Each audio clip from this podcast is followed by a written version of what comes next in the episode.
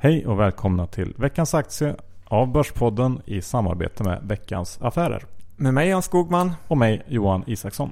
Den här veckan Johan ska vi prata om ett bolag som stavas GHP. Yes, ska jag förklara vad det innebär? Ja, det tycker jag. Global Health Partner. Och det är ett nätverk eh, som sysslar med sjukvård i dess olika former. Just det. Vilka är kunderna egentligen? Kunderna är tre olika målgrupper kan man säga.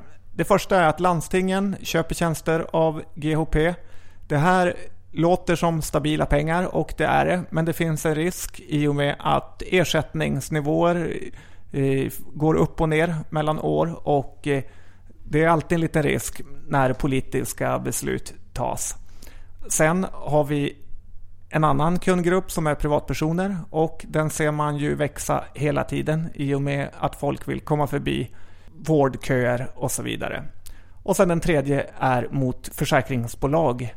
Och också den här gruppen växer väldigt starkt då fler och fler tecknar privata sjukvårdsförsäkringar och även företag som tecknar åt sina anställda som vill ha dem tillbaka snabbt på banan. Okej, men hur ser siffrorna ut då?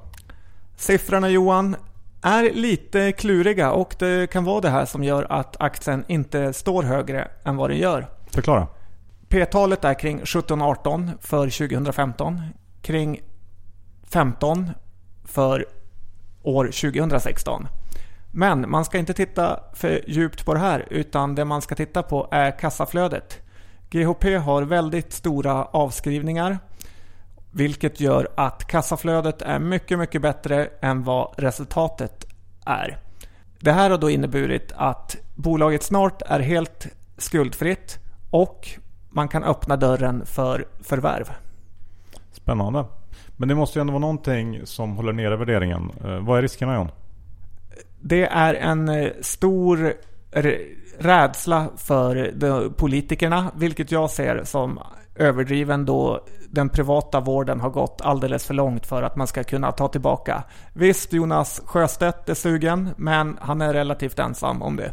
Dessutom är det här bolaget väldigt underanalyserat. Jag vet en enda firma som har täckning på det och de har riktkurser långt över vad den handlas till idag. Spännande. Så om vi sammanfattar så är det här alltså ett bolag som är ganska lågt värderat och där det finns en möjlig trigger i framtida förvärv och där man dessutom har en, en politisk risk som kanske är lite överskattad av marknaden. Och som grädde på noset underanalyserat. Det låter ju bra John. Var landar den här köpreken i för riktkurs? Ja, den handlas kring 6-6,50 nu. Jag skulle nog smälla till med att den här ska värderas över 10 spänn. Kommer det ett förvärv så vill jag se den ännu högre. Oj då, det var offensivt. Ja, det är som jag på krogen. Ja. Du, eh, då får vi tacka för det från dig John. Um, vi ska väl också deklarera våra egna innehav här och för min del så är det noll aktier och jag har inte heller någon blankningsposition. Nej, det var ju tur Johan att du inte har gått kort. Ja. Jag har inte heller några aktier, men jag tror på bolaget ändå. Ja, det kan man göra. Tack för oss och tack för att ni lyssnade. Vi hörs om en vecka igen.